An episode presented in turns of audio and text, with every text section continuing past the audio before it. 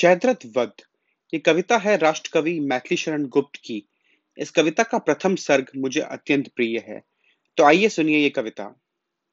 वाचक, प्रथम सर्वत्र ही जय जान की जीवन कहो, फिर पूर्वजों की शील की शिक्षा तरंगों में बहो। दुख शोक जब जो आ पड़े सो धैर्य पूर्वक सब सहो, होगी सफलता क्यों नहीं कर्तव्य पथ पर दृढ़ रहो। अधिकार खोकर बैठ रहना ये महादुष्कर्म है न्यायार्थ अपने बंधु को भी दंड देना धर्म है। इस तत्व पर ही कौरवों से पांडवों का रण हुआ, जो भव्य भारत वर्ष के कल्पांत का कारण हुआ। सब लोग हिलमिल कर चलो, पारस्परिक ईशिया तजो। भारत ना दुर्दीन देखता, मचता महाभारत ना जो। हो स्वप्न तुल्व सदेव को सब शौर्य सहसा खो गया। हा हा इस सम्राग्नि में सर्वस्व स्वाहा हो गया।